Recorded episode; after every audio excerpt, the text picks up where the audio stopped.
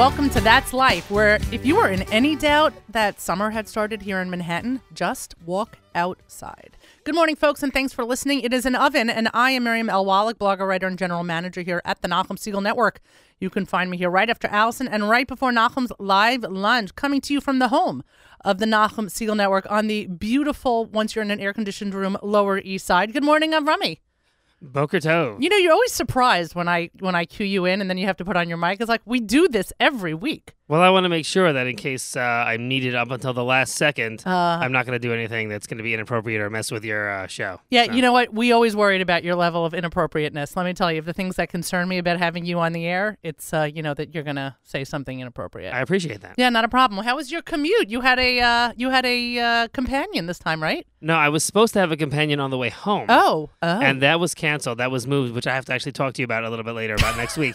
Because Awkward. it turned out he wanted to stay a little bit longer with his cousin, so that oh, worked out. That's but cute. and it was okay, but it was there was some really big bumps coming in this week. I don't know, maybe because I was sitting on the first floor. Like it was very jarring towards the end of the trip. Do you usually sit upstairs on the bus? I just because usually by the, when I get on, there's so many people from DC that I have to sit upstairs, and upstairs there's plenty of room. Uh, but this time there was not, so I sat downstairs, and I just I felt some really bad bumps coming right into out of Jersey into yeah. So, but other than that, it was good, and you know, no real complaints or whatever. It was fine. Okay, all right. Well, that was a comprehensive review of the commute, so thank you for that. You're Uh, welcome. you got it. If you're a new listener to the show, thank you for taking a break from your day to tune in. If you are a returning listener, thanks as always for making us part of your day. By the way, Avram, you should just know it's funny that you mentioned something about New Jersey because it's National Be Nice to New Jersey Week, which belies the question why do we need a special week to be nice to New Jersey? But anyway, follow us on Twitter, Nachum Segal Net, all one word. Miriam L. Wallach, also all one word. It is Chocolate Day. Yeah, July 7th is Chocolate Day. And I noticed yesterday that we're out of chocolate in the chocolate bin. I do not take any responsibility for being out of the chocolate, just for supplying the chocolate. You ate the M&Ms. Now I understand. Next time, could you put it on the shopping list so we know we need to replenish it? Same rules like at home. Uh, it's also Father Daughter Take a Walk Together Day. It is Global Forgiveness Day. Earth, I forgive you. And it's Tell the Truth Day. Much to people's dismay, I hold that very strictly every single day. Let's do the fortune cookie. Yep, we got a fortune cookie going here. Yoni, again, responsible for the fortune cookie. I have minimal faith in the fortune cookie. One second. All right, I already. Oh boy. Oh boy. Yoni, we need another one. First of all, it was hard to get it out of the. You gotta hurry up. It was hard to get out of the package. Now it's on the floor. It's in multiple pieces. I cannot use it. It is null and void. There is a flag on the plate. I'm not even touching it right now. Knowing me, I will step on it and then have to vacuum. But that's another story. No. Oh, Yoni, what is going on? No rush. Okay. Yeah, seriously. Houston, my word. All right, hold on. Hold on. This one's at least intact. Okay. A merry heart does good like a medicine. All right, that's fine. Let's see if this one had not broken, what this one would have been. Hold on. You will soon discover how truly fortunate you really are.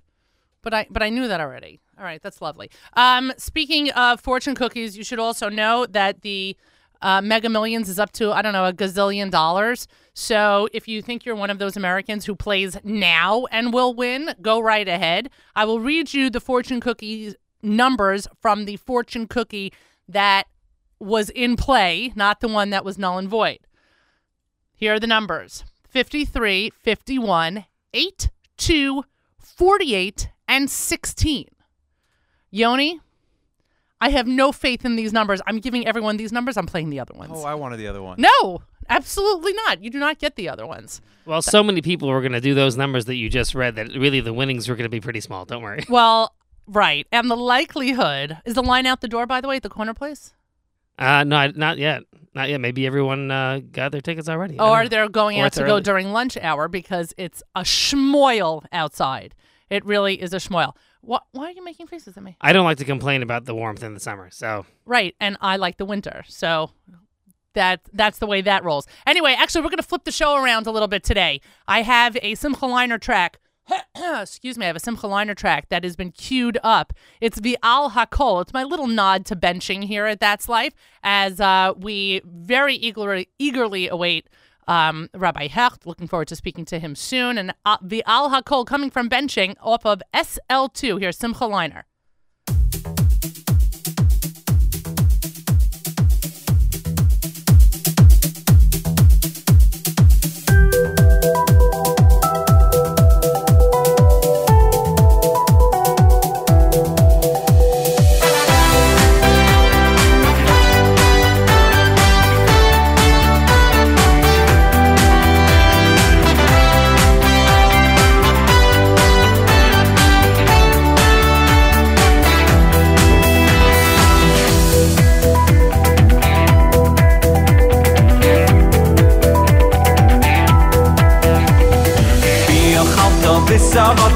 וסבתו וסבתו ובירכתו אס השם אלוהיכך ויאכלתו וסבתו וסבתו ובירכתו אס השם אלוהיכך ויאכלתו וסבתו וסבתו ובירכתו אס השם אלוהיכך ויאכלתו וסבתו וסבתו ובירכתו אס השם אלוהיכך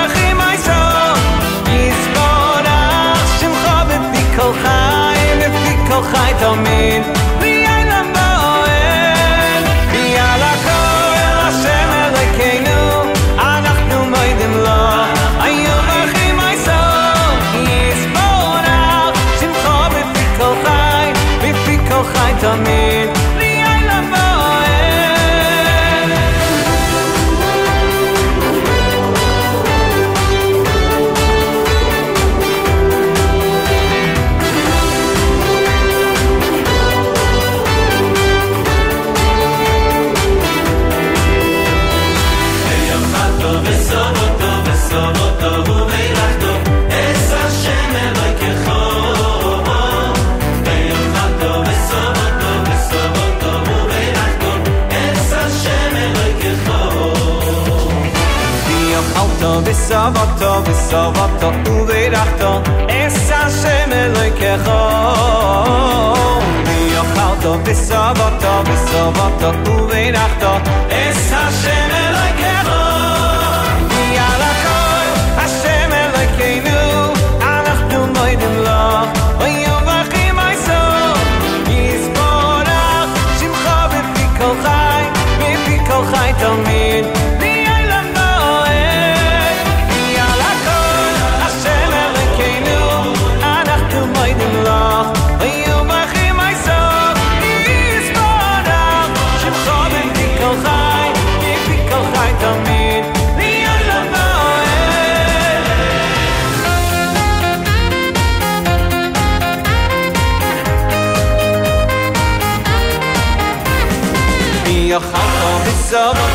טוב Tu vein a no Es a se me מוידים kato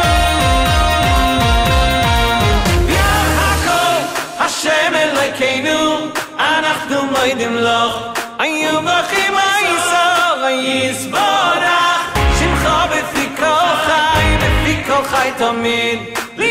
Shimcha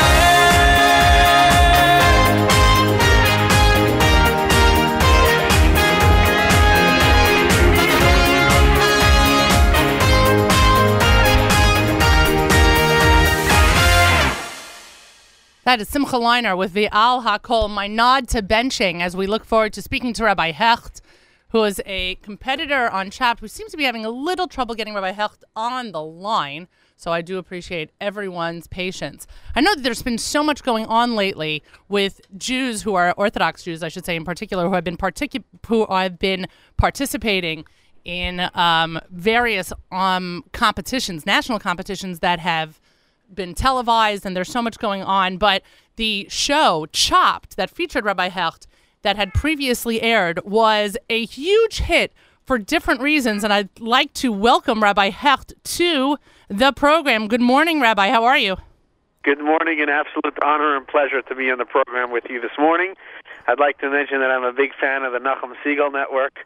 Uh, we live in Rhinebeck, New York, and we're blessed to catch the Nachum Segal Network on the radio from 6 to 9, and we also uh, uh, have the app on our phone, so we're very big fans, and it's a big honor and pleasure for me to be on the show this morning. Well, I truly appreciate it, and frankly, um, it's a pleasure to have you on because while I'm sure that walking into the chopped kitchen and going into the interview and and the entire process, you of course had the enormous burden of being able to represent the Jewish people in the best way possible. That it is an absolute pleasure to have watched the program and to know that you were unbelievably successful in in making that Kiddush Hashem. Well, thank you very much for the compliment, and and I went in with one goal and one goal, goal only to make a kiddush Hashem, and represent kosher in a in a dignified manner.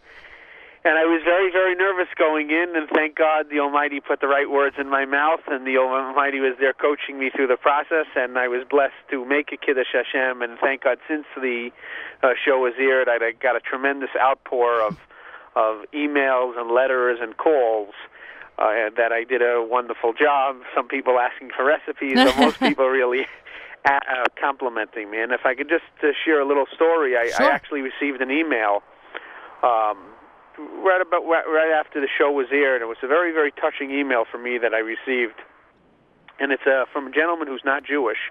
And basically goes on to write how he lost his son to, in a drunk uh, driving accident. Uh, him and his two friends were killed by a drunk driver uh, in September of 2015, so just uh, few, uh, nine months ago. Mm.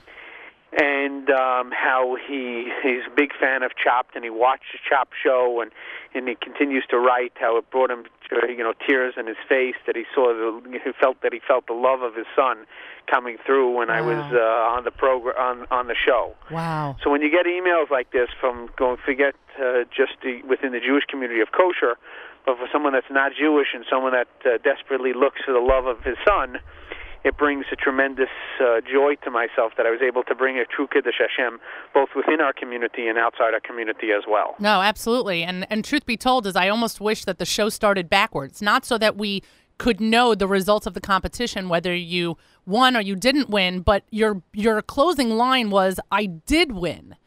And you explain to the camera why. You explain what a Kiddush Hashem is. You explained that you were able to compete, which in and of itself is such a success, and that you presented kosher in a unbelievably dignified manner and the way you conducted yourself with the camaraderie in the kitchen just the whole thing that when you close that closing interview at the end of the program where you say i did win you're a hundred percent right and so i almost wish that the editors had started with that Oh, well, I, I thank you for your compliment, and I, and I really do feel that I win, uh, uh, that I that I won.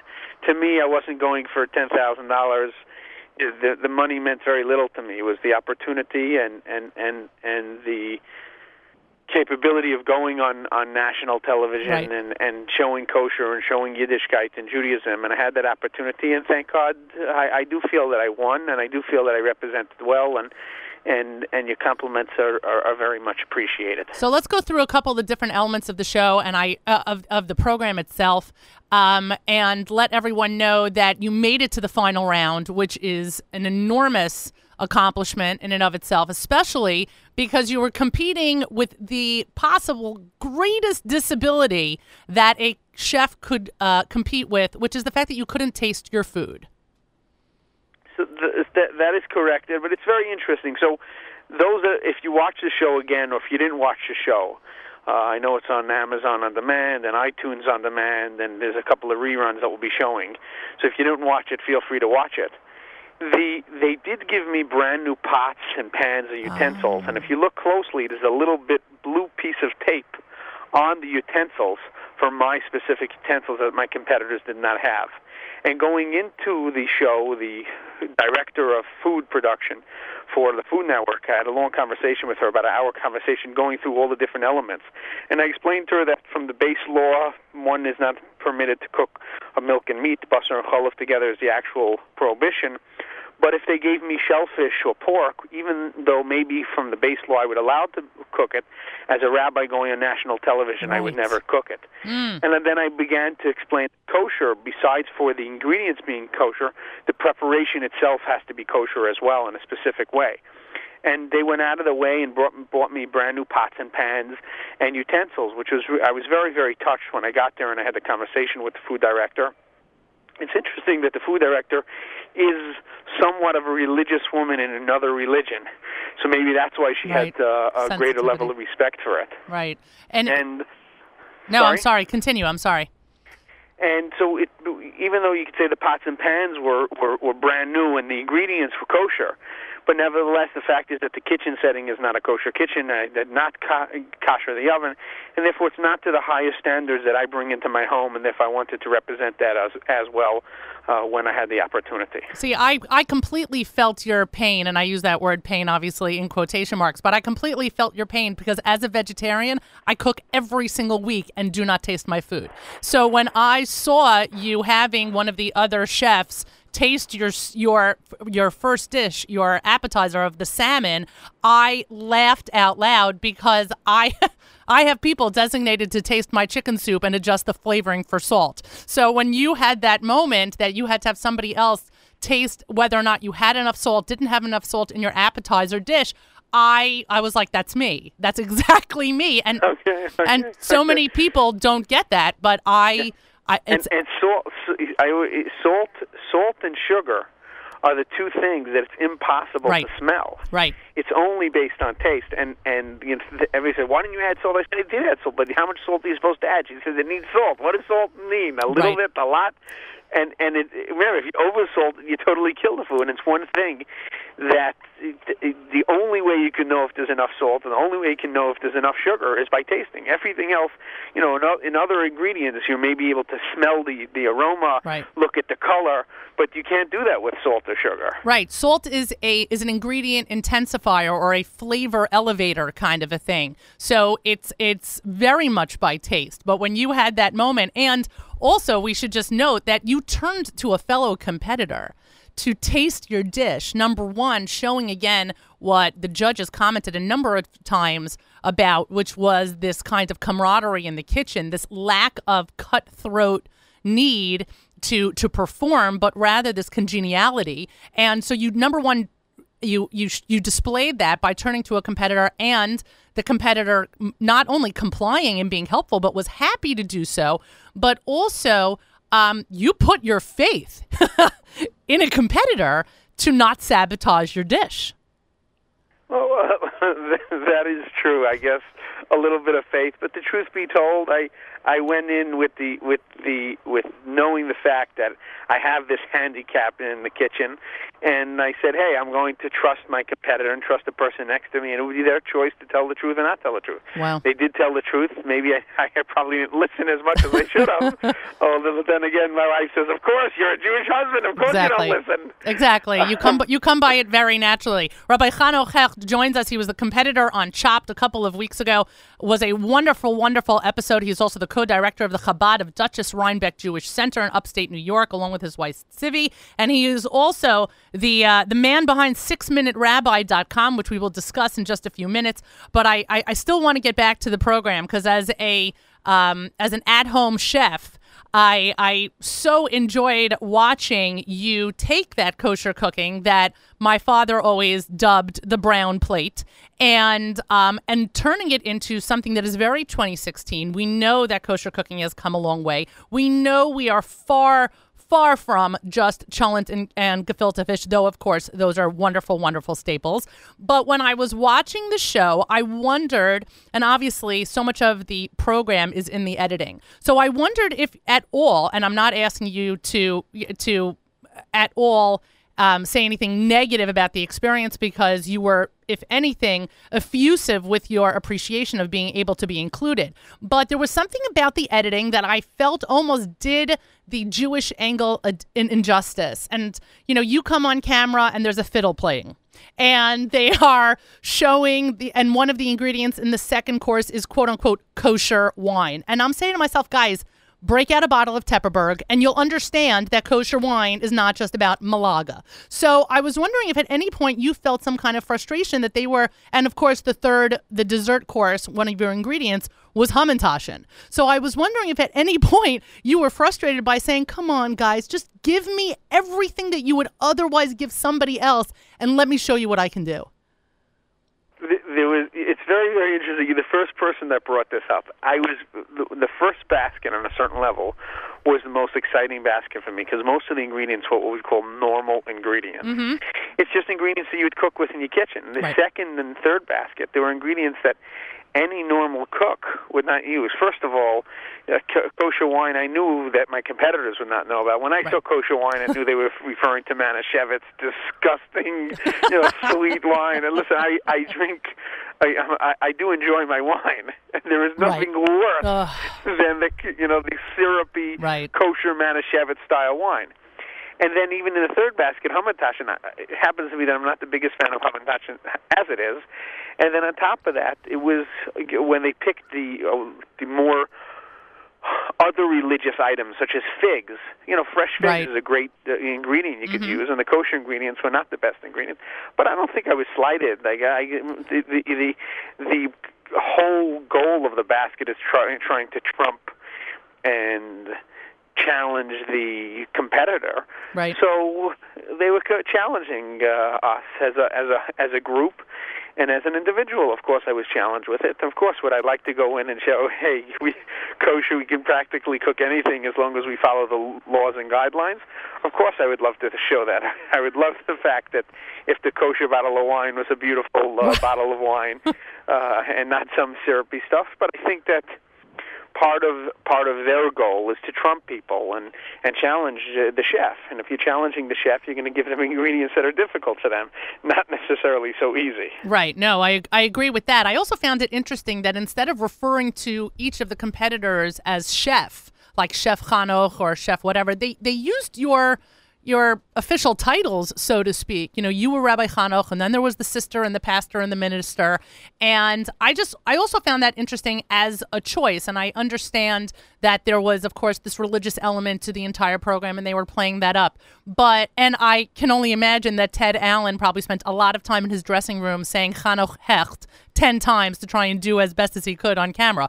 But was there something to the fact that you guys were not all on a level playing field by by the fact that you were using you were being used you were given those titles you were using those titles instead of just being called chef?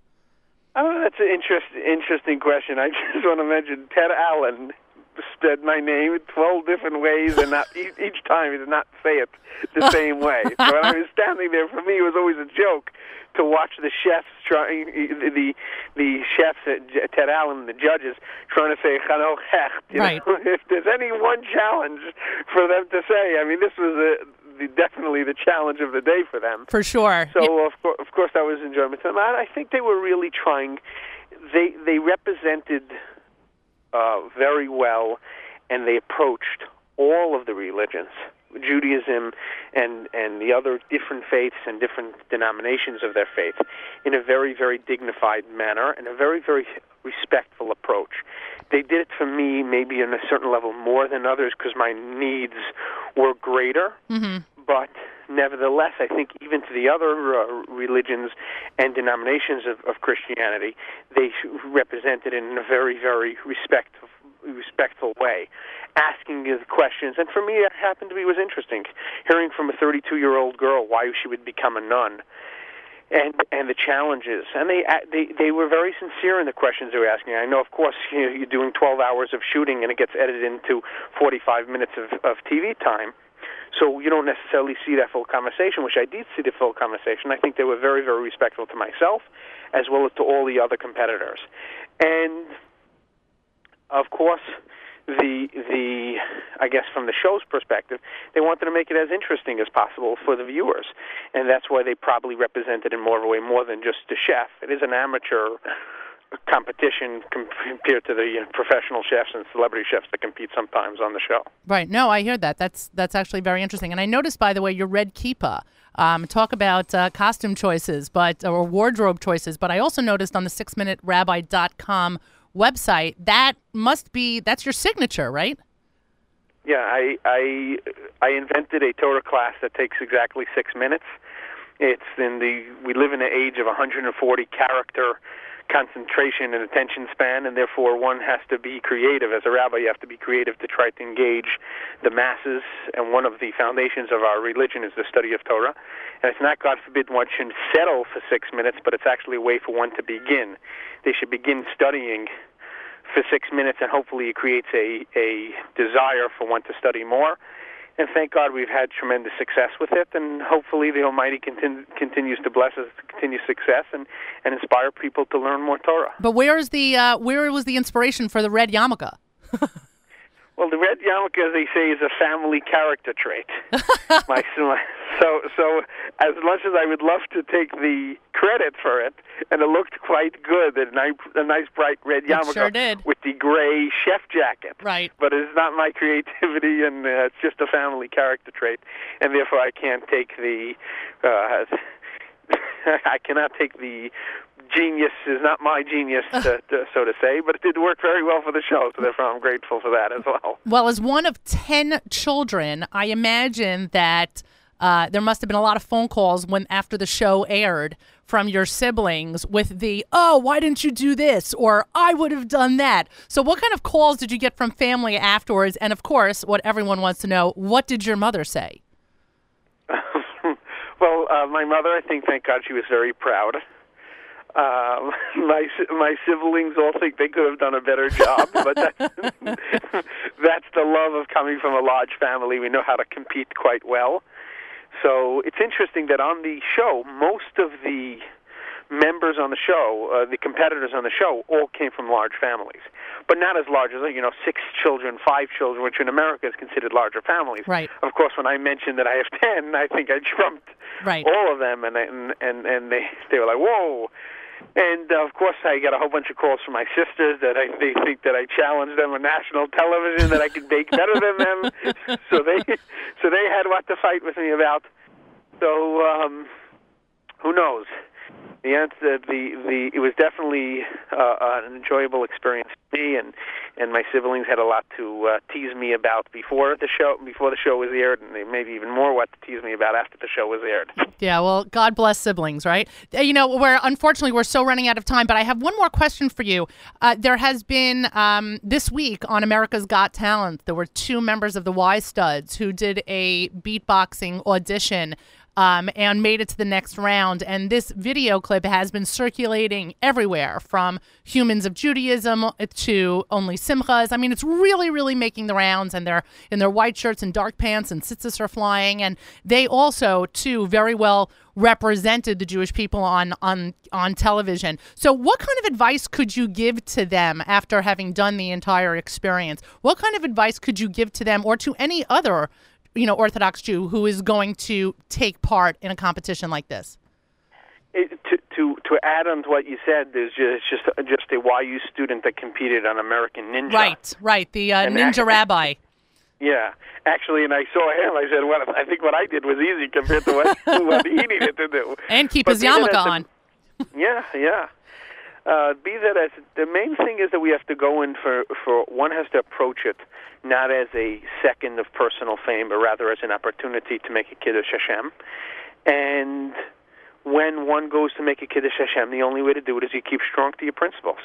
We have to, we have to follow Torah, we have to follow, follow Shulchan Aruch, code of Jewish law, and we have to go in with the with the goal of making a kiddush Hashem. And if we go in with that goal, I believe we have siyata d'shmaya. There's help from heaven.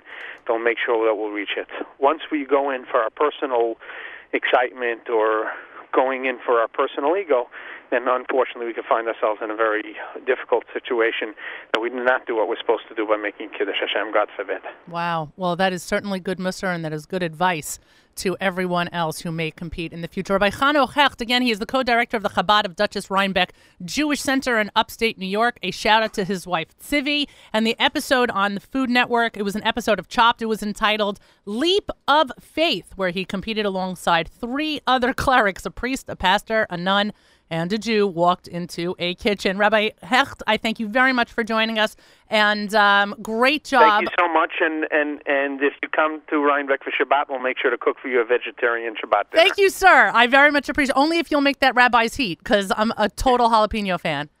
Okay, great. All right, thanks so much. Take care. Take care. Thank you so much. A pleasure. Shabbat shalom. Shabbat shalom. You've been listening to That's Life here at the Nachum Segal Network. We're going to wrap it up here as I do not want to take over any of Nachum's time.